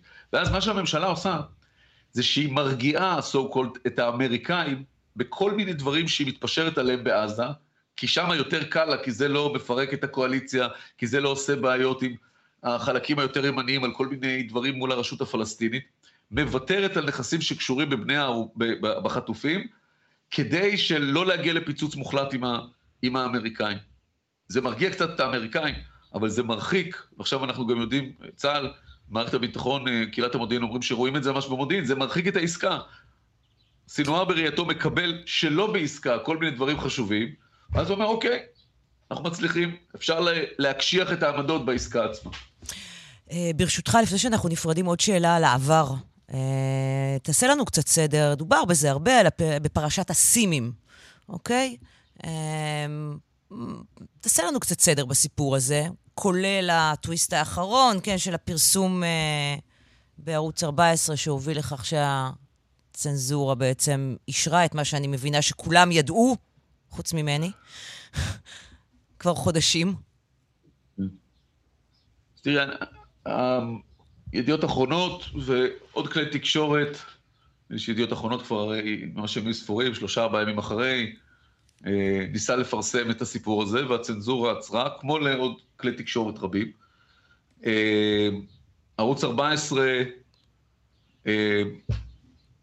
כפי שאני מבין, החליט לפרסם את זה אה, על דעת עצמו, ואז כבר לצנזורה לא נותרה ברירה. אה, אבל מה באמת קרה אני, שם? אני תכף אגיד משהו שקרה, אבל אני רוצה קודם כל לדבר על, ה, על, ה, על הדבר הזה, ובעצם מה הוא מסערי. הרי מה המטרה? והיא פה הוסקה באופן מלא, כי שאר, שאר העיתונאים, בצדק מבחינתם, ברגע שהם ראו שהדבר הזה יוצא, הם ראו, רגע, אני גם רוצה להיות חלק, מה, חלק מהפרסום, ואני, וכל אחד פרסם את מה שהוא יודע ואוסיף, על, ה, על העניין. אבל מה זה יצר בסופו של דבר? זה יוצר התמקדות בפרטים שהם חשובים, שהם קריטיים, שהם משמעותיים מאוד לגבי אותו לילה, ועוד ידובר עליהם רבות, איך נגיד עליהם מילה, אבל זה מסיט את תשומת הלב מהדבר הרבה יותר גדול. איך מדינת ישראל כולה הגיעה לאותו לילה? ולמה? וזה לא פחות חשוב, למה אף אחד לא חוקר את זה? אין ועדת חקירה ממלכתית, היא לא קמה. מצד אחד, המלחמה נגמרה, מה שקורה היום בעזה זה לא מלחמה, זה מבצע מורחב, חמש אוגדות הפכו לחמש חטיבות, אפשר להשוות את זה לחלק מהפעמים שבהם יש יותר פעילות של צה"ל בשטחים, הרבה כוחות, אבל זה לא באמת מלחמה. המלחמה נגמרה, וההבטחה שתהיה חקירה, שתהיה ועדת חקירה ממלכתית, ההבטחה הזאת לא קוימה, וכל הזמן מנסים להסיט את תשומת הלב, ולהתפקד בפרטים הספציפיים. עכשיו לעניין עצמו, במהלך הלילה שבין השישי לשביעי באוקטובר, התקבלו כמה אינדיקציות שהיו עשויות להתפרש כמעבר, מה שנקרא מעבר של, של החמאס לחירום. כלומר, כניסה של החמאס לאיזשהו מצב שבו יש פעולה מלחמתית נגד ישראל. מה הייתה הבעיה? והסיפור עם הסים, כלומר, העובדה שבעזה, בבת אחת, נדלקים מכשירים ישראלים, או מכשירים שיש בהם סים ישראלי, כלומר, מכשירים שעשויים לשמש או לתקשורת עם ישראל, בכל מיני, לא יודע, אדם שיש לו עסקים או כל מיני כאלה, אבל העובדה שמדלקים ככה בבת אחת, באמצע הלילה, ביחד, יכולה לרמז על זה שיש אולי למישהו כוונה להיכנס לישראל, ושם יש פחות כיסוי של אה, חברות הצלולר הפלסטיניות, ג'וואן ואחרות, ולכן הוא רוצה להשתמש בסים ישראלי. מה הבעיה בדבר הזה? שהחמאס הדליק את הסימים האלה גם בתרגילים קודמים שהוא עשה. Mm-hmm. כלומר, את אותו מעבר לחירום, שיש לו כמה אינדיקציות, זה לא רק הסימים, היו עוד כמה אינדיקציות. כולם מסתדרים גם עם דברים שהחמאס זה לא, אגב, אני לא מנסה חס וחלילה להקטין את הכישלון הנורא של קהילת המודיעין באירוע הזה. אני רק מנסה לתת איזושהי תמונת מצב מלמה דבר שכאילו כולם אומרים, טוב, רגע, אז איך לא עשו עם זה שום דבר? אוקיי. אז אני לא יודע אם לא עשו שום דבר, אבל צריך להבין שכל הדברים האלה קרו גם בתרגילים. שירות הביטחון הכללי בנה מערך שכוונתו לאתר את הסימנים האלה, ואיתר אותם, אבל על ידי רוב קהילת המודיעין, זה עדיין נתפס כתרגיל, ולא כמלחמה. ולא כדבר האמיתי. ולא כדבר האמיתי, אבל הבעיה הייתה, ופה מילה אחרונה, הדבר האמיתי, הדבר האמיתי, גם אם היו חושבים שזה הדבר האמיתי, ופה בעיה עוד הרבה יותר גדולה, הדבר האמיתי חשבו שהוא פשיטה. כל הזמן השתמשו במונת פשיטה. לא שיערו בכלל שהדבר האמיתי הוא כל כך גדול. כניסה של אלפי מחבלים מ-שישים נקודות וכך הלאה. איש בכלל לא העלה על דעתו שזה הדבר האמיתי. בין פשיטה, המונח שצה"ל להשתמש בו, ולצערי אגב עדיין משתמש בו, לבין המילה פלישה יש רק שתי אותיות הבדל, אבל עולם שלם. רונן ברגמן, כרגיל מרתק, אני מאוד מודה לך. ידיעות אחרונות, הניו יורק טיימס, תודה רבה שדיברת איתנו הבוקר. פרסומת ותכף נחזור. אחת עשרה עשרים ושבע, כאן בסדר יום, כמובטח, עכשיו נתעמק קצת בתוצאות הבחירות המקומיות, נגיד שלום ליואב קקובסקי, פרשן הבית שלנו. שלום קרן, בוקר טוב. בוקר אור, ותכף תצטרף אלינו גם אפרת שוקרון, פעילה חברתית חרדית ומגישה בכאן מורשת. שלום, בוקר טוב. אהלן אפרת, מה שלומך? בסדר, ברוך השם. יופי, טוב. אז קודם כל, יואב, עשה לנו סדר בתוצאות מעניינות. דברים שהם מפתיעים, דברים ש... ש... ש... שהם חשובים. תראי, קודם כל צריך לציין שני אישים במדרג הפוליטי הארצי שהשקיעו לא מעט בפוליטיקה המקומית. אחד הצליח, אחד הרבה פחות. מי שהצליח מאוד, מאוד, זה אריה דרי, ששם הרבה מאוד ז'יטונים על הרבה מאוד מקומות שבהם הוא שינה את כללי המשחק, וש"ס כרגיל מצליחה להתחזק גם במערכת הבחירות הנוכחית. יש אה, לא מעט אה, מועמדים שש"ס שמה עליהם את אה, יהבה, והיא הצליחה לנצח אה, בבחירות, החל מאלעד, ששם מבחינתו של אריה דרי, זאת הנקמה המתוקה ביותר, נכון? בבני ברק, שר הבריאות אריאל בוסו לא הצליח, mm-hmm. אבל מבחינתו של אריה דרי לשים אצבע בעיר החרדית, שהיא בעצם ממנה התחיל כל הסכסוך הגדול בין המפלגות החרדיות לבין אריה דרי, זה ניצחון שמבחינתו לא יסולה בפאז. אדם שני ששם לא מעט אנרגיה על הבחירות המוניציפליות זה יאיר לפיד, ראש האופוזיציה, שהימר על אורנה ברביבאי, מספר שתיים שלו ברשימה, שרת הכלכלה לשעבר, אלופה במילואים לשעבר, שבסוף לא הצליח להביא מספרים מרשימים יותר מדוב חנין, ניצן הורוביץ, או אסף זמיר. חבל, היה יכול לשאול אותי, הייתי אומרת לו שאלה יהיו התוצאות. אבל זה גם מה שפחות או יותר נשמע לדעתי לאורך כל הדרך, ובכל זאת יש עתיד שמה את יהבה על תל אביב, בשעה שזה להתמודד מול ראש עיר של כמעט... אבל זה יותר מזה. אם אנחנו נכנסים קצת לנבחי נשמתם של התל אביבים, לכאורה ברביבאי וחולדאי אין ביניהם הרבה הבדלים, אבל אחת הסיבות שיכולת לשמוע מתל אביבים בשבוע האחרון למה הם מצביעים לחולדאי, בגלל עמידתו העיקשת מול הממשלה בעניין ה... שינויי החוקה, מה שנקרא ההפיכה המשטרית, הם, הם רצו לחזק אותו כדי לסמן לממשלה הנוכחית שהוא האיש שלהם. רצו לתת לו כוח. ברביבאי נכון. בהקשר הזה לא נתפסת כמי שמסמן את אותה אמירה, למרות שלפיד, על אף היותה אופוזיציה, בדיוק, וחולדאי מאוד מזוהה אה, עם אה, רוח המחאה אה, ורוח קפלן אה, בתקופה שלפני שבעה באוקטובר, וזאת הייתה חלק מהסיבה שאנשים הצביעו בשבילו. ובואו נלך גם עוד שלב אחד, רון חולדאי נחשב אה, ב-עשרים וחמש שנות, עשרים ושש שנות הכהונה שלו אה, בראש עיריית תל אביב, כראש עיר עם תדמית מוצלחת, גם אם העיר חפורה לא עליו לחלוטין מטילים את האחריות, אז נדמה שבסך הכל ההימור של הפיד בתל אביב היה... אז רגע, תעצור פה שנייה, ואני רוצה לשאול את אפרת. הזכיר יואב את אריה דרי, וזה מתחיל כבר להיכנס לתוך נבחי הבחירות בתוך החברה החרדית, שהיו סוערות מאי פעם. אז לפני שאומנם בבקור תכננו לדבר על נשים במערכת הבחירות הזאת, אבל קודם כל את הפרשנות שלך לתוצאות של הבחירות, זה לא רק בערים חרדיות, זה בכלל, כי, כי החרדים, המפלגות החרדיות, חלקם התחזקו מאוד בערים שהם מסוג של מנהרי תפר כאלה. כן, אפשר להגיד...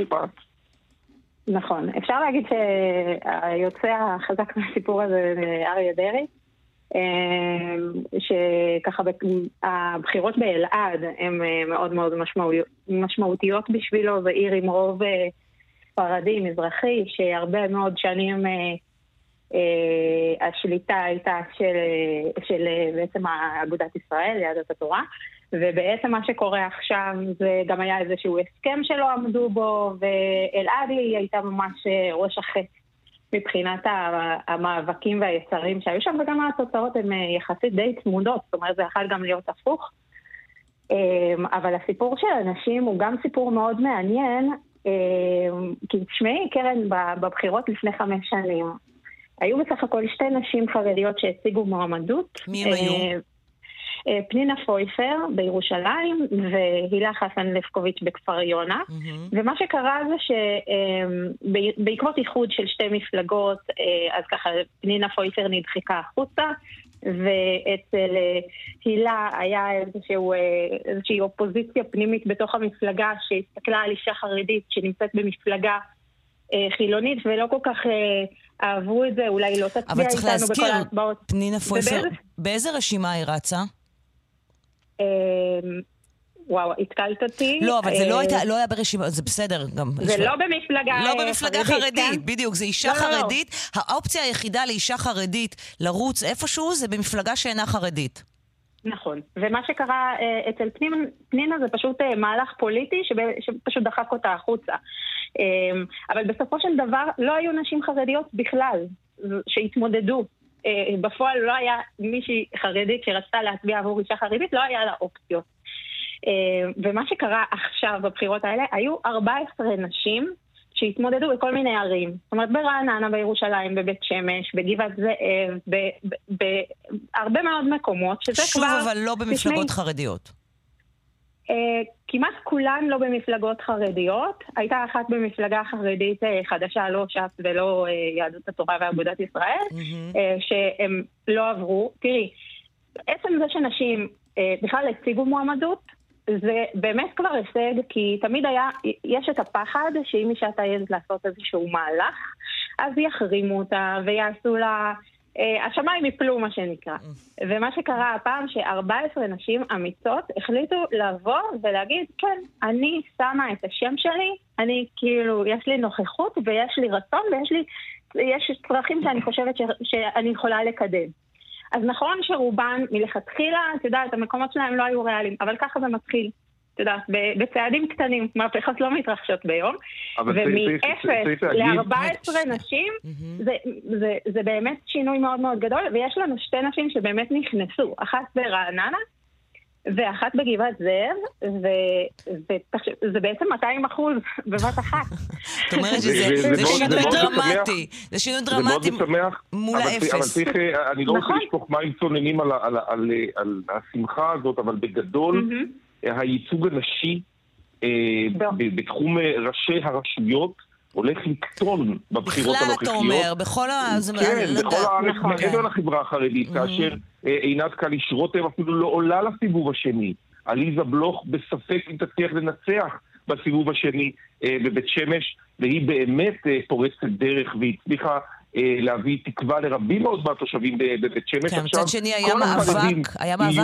היה מאבק אדיר נגדם בכל דרך אפשרית, כדי שהיא לא תבחר לקדנציה שנייה. השאלה אם היא תצליח לייצר איזשהו הסכם עם אנשי ש"ס, שהם בעצם, הרי משה אבוטבול שהגיע שלישי בבית שמש, הוא היריב המרכזי שלה, הוא בוודאי עכשיו יחבור לשמואל גולדברג שעולה מולה לסיבוב השני, והסיכוי של עליזה בלוך לשרוד את הבחירות האלה בעייתי מאוד, ומ-ארבע עשרה ראשי רשויות נשים, נשים אנחנו עשויים לרדת אל שתים עשרה ואולי אפילו עשר, נורא עצוב, נורא חמל. חברים, תם זמננו, אני מאוד מודה לשניכם, התוצאות האלה יודברו וינותחו, ואני מודה לשניכם על חלקכם. יואב קקובסקי, פרשן הבית שלנו, אפרת שוקרון, פעילה חברתית חרדית ומגישה בכאן מורשת אצלנו, תודה רבה לכם. תודה רבה. נלך להפסקת פרסומות ותכף נחזור. אחת עשרה שלושים ושמונה. כאן בסדר יום. שלום לשרה לליאור. בוקר טוב. אמא של מתן ליאור, זיכרונו לברכה, שנרצח במסיבת הנובה. קודם כל תנחומנו, מעומק הלב. תודה רבה. איפה את רוצה להתחיל את הסיפור של מתן? אוקיי. הבן שלנו, מתן מורדכי ליאור, נרצח בשבת השחורה בשביל העשירי, עם, עם עוד ארבע מאות ושישה חבר'ה שנטבחו, נטרפו ונאנסו. אה, יום שחור למדינ, למדינת ישראל. אה, מתן שלנו היה איש ההפקה, ההפקה המוזיקלית. הוא זה שבעצם הביא את הרמקולים הגדולים האלה שבסופו של דבר נגנבו, אבל זה סיפור אחר ליותר מאוחר אולי. Mm-hmm. ומה שאני רוצה בעצם לספר על מתן זה את מסע הגבורה שלו. מתן פשוט אה, הבין באיזשהו שלב משהו קורה שם. הוא הציל, אומרים שכמעט הוא הציל מאה אנשים.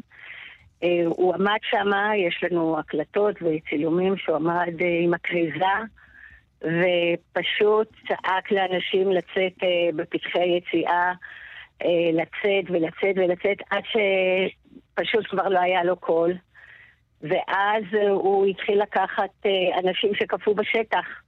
המון אנשים לא ידעו מה לעשות והיו מבולבלים, ופשוט להריץ אותם. הוא היה ספורטאי מצטיין, בין השאר הוא היה רץ כמעט כל בוקר עשרים קילומטר, והוא היה, והוא רץ, והוא פשוט זרק אנשים לפרדסים, לשדות, הוא הציל את החברה שלו, הכניס אותה לרכב והתחננה אליו שהוא יחזור איתה, אומר לא כרגע, וחזר לחפק, וכל פעם הוא רץ וחזר, ועוד אנשים שהוא ראה שהם פשוט אנשים עבודים. בסופו של דבר הוא לקח זוג, שבמקרה הסבתא שלהם גרה אצלנו במושב, אנחנו ממושב בחמד, הייתה גרה, והיא באה וסיפרה שמתן לקח את הנכדה שלה ואת הבן זוג, ופשוט הריץ אותם לוואדי, ואז ראו שהוא... הם ראו שירו בו כדור, והם חשבו שהוא נהרג, אבל הוא לא נהרג באותו רגע, פגע בו כדור בחזה, בכתף אולי, והוא המשיך, הוא המשיך, הוא חזר לחפק והמשיך לעזור לאנשים, להציל. הוא... יש אנשים שאומרים שהוא... לקח קבוצות של אנשים והם רצו אחריו, כאילו הוא הסביב, הוא היה יוצא ראשון להגיד להם ואחריו, ואז המחבלים פשוט קלטו אותו. הוא הצליח לעלות על הרכב של אנשים טובים, אני לא יודעת אם את יודעת מה זה, זה רכב של אנשים ש... באים תמיד לפסטיבלים האלה ועוזרים למי שצריך, ששתק קצת ושתייבש לשמש. כן, כן, המלאכים שבאים לעזור למי שהחומרים שלקחו לא עשו לו כל כך טוב. יש אותם בדיוק. כן, בדיוק. ואז הוא עלה לרכב הזה והם קלטו אותו. הם רדפו אחרי הרכב עם שני אופנועים. הם פשוט רדפו אחריהם והם ירו בו כאשר הוא רוכן ומגן על... הוא מגן, ככה מצאו אותו, שהוא מגן על... על בחורה. גם אותה רצחו כמובן כמעט את כל יושבי הרכב חוץ מהנהג, שזה הנהג ש... שהודיע לנו לפני ה... שהודיעו, הודיע לנו נשבר והודיע לנו כמה שעות לפני שזה מה שהוא ראה והוא לא בטוח, אבל uh, uh, זה מה שקרה. מתן, אנחנו כל הזמן שומעים מהמון אנשים. בעצם את מספרת אנשים. לי כאן את מה שאתם אספתם, אני מניחה כבר בחמישה חודשים האחרונים, של הפרטים על השעות האחרונות בחיים שלו, נכון? זה פרטים שבעצם זה אנחנו אספנו. Mm-hmm. אנחנו עושים, אין לנו שום מידע, לא קיבלנו מידע מאף אחד שמוסמך בעצם. זה הכל אנחנו עושים, שומעים חברים, שומעים את החברה, שומעים עוד אנשים, את זה שראה אותו אחרון, ועוד אנשים שפגשנו ב... עשו לכבודו מסיבה מאוד גדולה, מסיבת יום הולדת, שבוע אחרי ההזכרה בכוכב הים, ושם היו אלפיים, אלפיים איש וגם המון המון ניצולים, והרבה ניגשו אלינו וסיפרו לנו, בעצם הוא הציל אותנו. יש גם כתבה מחול שאיזו בחורה כותבת שגם אותה הוא הציל המון אנשים. Mm-hmm. ועוד ועוד אנחנו כל הזמן שומעים, ועכשיו לאט לאט אנחנו מתחילים ממש לנסות לגשת לאנשים יותר מקרוב ולשמוע את הסיפורים, למרות שלא כולם מסוגלים עדיין. יש הרבה אנשים שהם בטראומות ושוכבים במיטה וישנים במיטה ולא יוצאים מהמיטה. בדיוק, אנחנו, את מדברת על האנשים עצמם ששרדו את הנובה, חלקם במצב מאוד קשה, את אומרת? נכון. נכון. אנשים במצב קשה, אה, הרבה לא, לא מקבלים עדיין טיפולים, אה, קשה להם לצאת, וקשה להם... אה, אני, אני פה עם העובדים של מתן, היו לי בערך שלושה עובדים, אז אני דיברתי ודיברנו איתם שילכו לטיפולים, ו, והם הלכו. בהתחלה היינו צריכים לדחוק קצת, החברה גם הלכה והם מטפלת, אבל המון המון אחרים. אני בעצמי כמטפלת שנפגשת גם עם הורים שכולים, שעדיין הורים שכולים, את עצמך מטפלת? לא יוצאים... מה? את עצמך מטפלת? כן, אני פסיכותרפיסטית, הוליסטית והילרית ועוד כל מיני כלים, אני רוצה לדבר על מתן. כן, לא, אבל, אבל אני, אני רק חושבת על החיים האלה שמייצרים את המקומות האלה שבו, שבהם האימא שהיא פסיכותרפיסטית, מאבדת את בנה ונפגשת עם אנשים ש, שזה מה שהם זקוקים לו, זה... נכון, אני התחלתי לעבוד חודש אחרי, כי זה גם, זה גם נותן לי ריפוי, וגם האנשים האלה אה, יודעים לבוא אליי, כי הם מבינים שאני מבינה את הכאב שלהם, mm-hmm. את הכאב העמוק הזה, ואת הצער העמוק, ואת החוסר... אה, העמידה הזאת לעמוד לפני, הלא נודע הזה, שקרה משהו שאין לו הסבר עדיין. עדיין אנחנו לא יודעים מה קרה, מה, איך זה קרה בכלל, הדבר הזה שזה, האירוע הנוראי והיום הזה שקרה, ואף אחד עוד, עוד לא יודעים, את יודעת, אנשים שואלים המון שאלות, יש אנשים שאין להם בכלל תשובות לשום דבר, אנחנו עצפנו, וכי יש לנו המון חברים, ו, ואנחנו אנשים כאלה שמניעים את עצמנו mm-hmm. ובודקים, אבל יש אנשים שלא מסוגלים לעשות את הדבר הזה. ואת אומרת, לא אין להם להגיע. תשובה למה קרה שם, הם לא יודעים איך הילד או הבן זוג או, ה... לא, א- לא, איך הוא מצ... לא. או, או הבת זוג או הילדה, איך הם, מצו... איך הם... איך... איך הם נרצחו? סליחה, זה...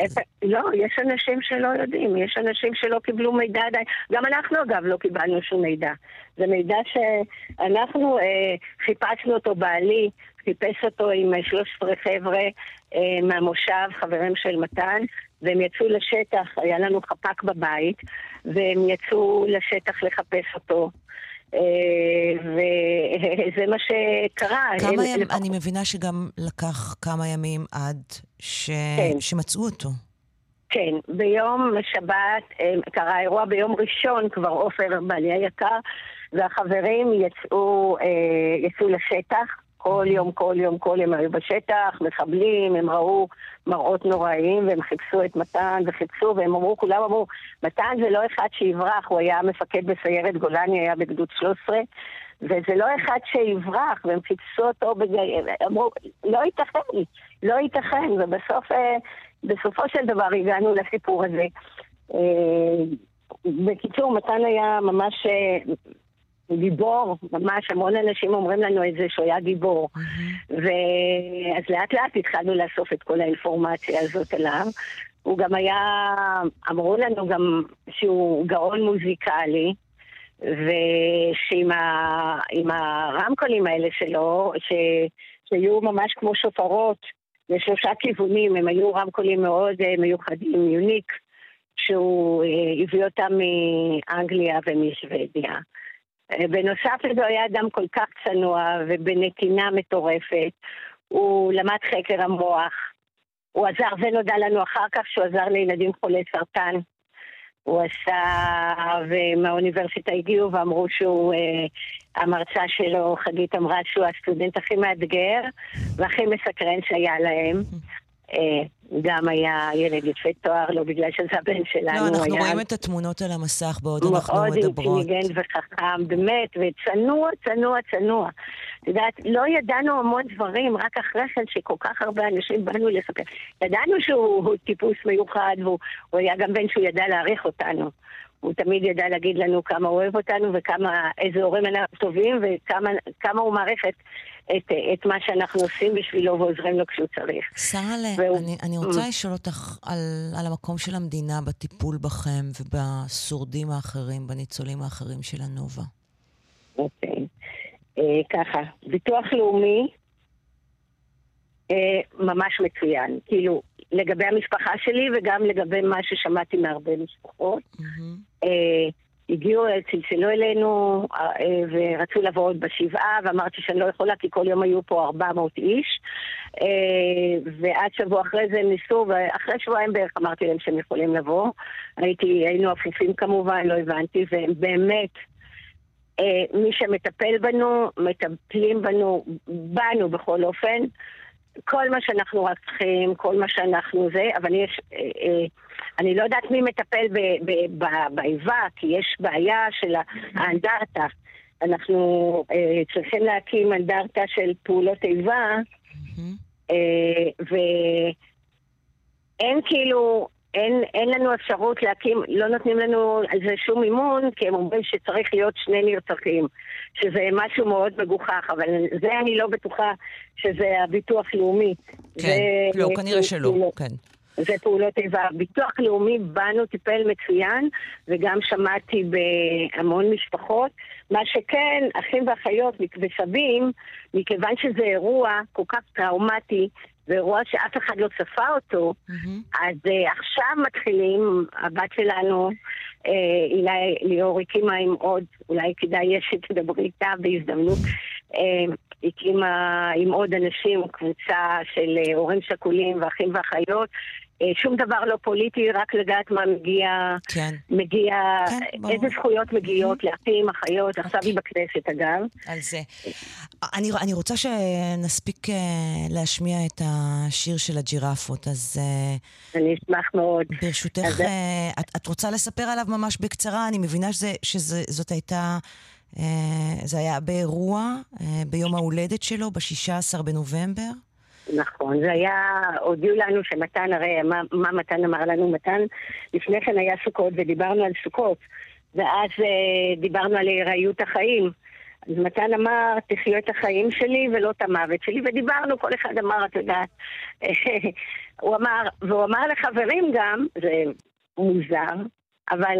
הוא אמר לחברים גם תחיו את החיים ולא את המוות, וגם לנו הוא דיבר המון על החיים. ואז והג'ירפות הכינו את השיר הזה מראש, הם שאלו וחקרו מי היה מתן, ואת מספרת שהם דייקו ממש ממש בשיר. הם דייקו ממש, אני חושבת שהשיר הזה הוא ממש מדויק על מתן, הוא היה המון בנתינה. אז יש לנו את הקליפ מתוך המסיבה עם השיר עצמו, ואנחנו נשמיע אותו עכשיו וגם נראה אותו למי שצופה בנו בטלוויזיה. באיזה ערוץ? אנחנו בערוץ אחת עשרה כמובן, בכאן אחת עשרה כמובן. ואני מאוד מודה לך, שרה לליאור, אמא של מתן ליאור, שנרצח במסיבת הנובה. תודה רבה שדיברת איתנו וסיפרת לנו על מתן, שנכיר אותו מעט יותר, על מעשה הגבורה שלו ועל החיים שלו. והנה השיר. ולא לשכוח את כל האחרים. לא שעדיין במיטות, גם הורים שכולים וגם אחים ואחיות וכולם, לא לשכוח. לא, בשביל זה אנחנו גם מדברים כאן. תודה רבה שרה לליאור, אמא של מתן ליאור, והנה השיר רבה. של הג'ירפות על מתן ליאור. תודה רבה לך, יום טוב, תודה רבה.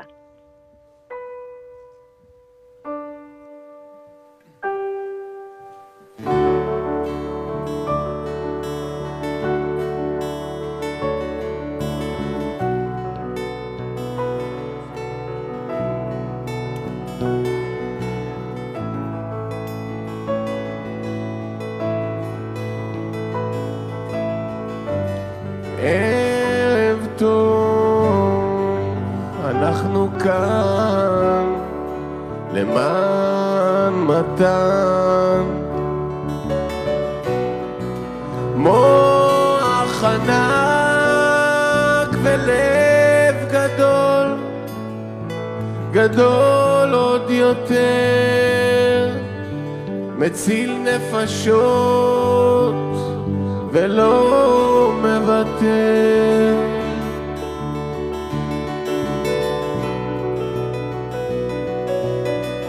מנסה להפוך את העולם למקום טוב יותר, לרפא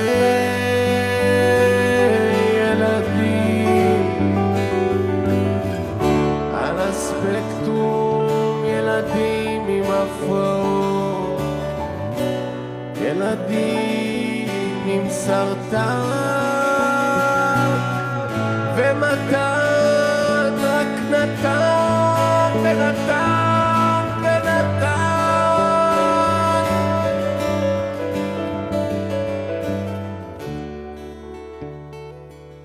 שבועיים לפני השבת, בשיחה מקרית, הוא אמר, אם במקרה אני אמות, לא משנה מאיזו סיבה, לכבודי תעשו מסיבה, לא לדאוג, רק לחגוג, לקדש את החיים.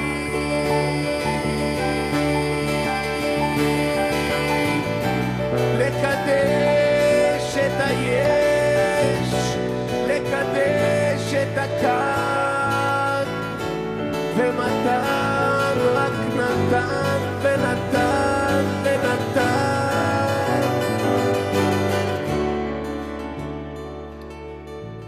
לקדש את היש, והיום הוא היה אמור להיות בן שלושים ושש.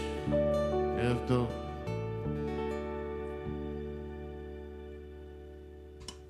אז זה השיר של הג'ירפות על מתן ליאור, זיכרונו לברכה, על רקע גם תמונות שלו. התמונות הן כאמור מאותה הופעה, ההופעה שהם ערכו לרגל יום ההולדת ה-שלושים ושש, שהיה אמור להיות של מתן.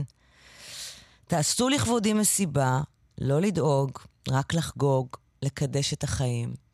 והיום הוא היה אמור להיות בן שלושים ושש, זה היה ב-שישה עשר בנובמבר, אה, בכוכב הים. על רקע התמונות האלה של מתן ליאור, זיכרונו לברכה, שנרצח במסיבת הנובה, ושמענו רק עכשיו מאמא שלו על, אה, על הגבורה של השעות האחרונות אה, של חייו. טוב, ועכשיו אנחנו חוזרים uh, לשגרה. הוגשה עתירה לבגץ נגד החלטת שר החינוך קיש לבטל את הענקת פרסי ישראל השנה בתחומי החקר. שלום לירן חוג'יינוף, uh, כתבנו לענייני חינוך. שלום, כן. עתירה צפויה, אם כי יש לומר חסרת סיכוי. Uh, עתירה צפויה, אכן. Uh, מה שטוען ב- בעצם עורך הדין uh, שחר בן מאיר זה ששר um, חינוך קיש בעצם עובר כאן על uh, תקנון uh, פרס ישראל. הטענה המרכזית היא שקיש אומר, ביטלתי את הפרסים כמו שאנחנו מכירים עכשיו, בתחומי התרבות, החקר, ובכלל כל עניין מדע ורוח, בגלל המלחמה, אבל אומר העותר בעצם, מה שקורה, הפרס, מאז שהוא קיים, תמיד מדינת ישראל הייתה בעיתות מלחמה, ותמיד היו פה מלחמות, ולכן הנה בכל זאת, המשכנו כרגיל. אבל צריך לזכור שבתקנון כתוב לשר החינוך או לשרת החינוך יש את הזכות ואת החובה לקבוע האם כמה פרסים לחלק, באילו קטגוריות. וכאן מה שאומר שר החינוך, אני בעצם דחיתי את ה... מה שאנחנו מכירים את המפעל של פרס ישראל בשנה כמו שהוא, ואני מחלק עכשיו פרסים רק בקטגוריות שלי, שאני רוצה. אנחנו מדברים כמובן על עניין של תקומה, מנהיגות ודברים שקשורים למלחמה. כמובן מזכירים שם גם בעתירה את הסוגיות הפוליטיות, כפי שפרסם השבוע העיתונאי בן כספית, על באמת הזכייה של לכאורה של היזם, בתחום היזמות כמובן, שלא מוענק בסוף ליזם, כמובן. תודה רבה לירן על העדכון הזה. נעקוף גם אחרי זה. נגיד תודה לכל העושות והעושים במלאכה. האורחים היו רבית לוי דמסקי ועמית שניידר, בהפקה דנית שוקרון ידידיה ואביטל פיקובסקי, בדיגיטל שיר גולדמן ואני לוי, על הביצוע הטכני רומן סורקין. תודה רבה לכם מאזינים יקרים שהייתם איתנו בשעתיים של סדר יום. מיד אחרינו יומן הצהריים עם אסתי פרז. שיהיה לכם סוף שבוע נעים, שבת שלום כבר, תשמרו על עצמכם איפה שאתם נמצאים. להתראות.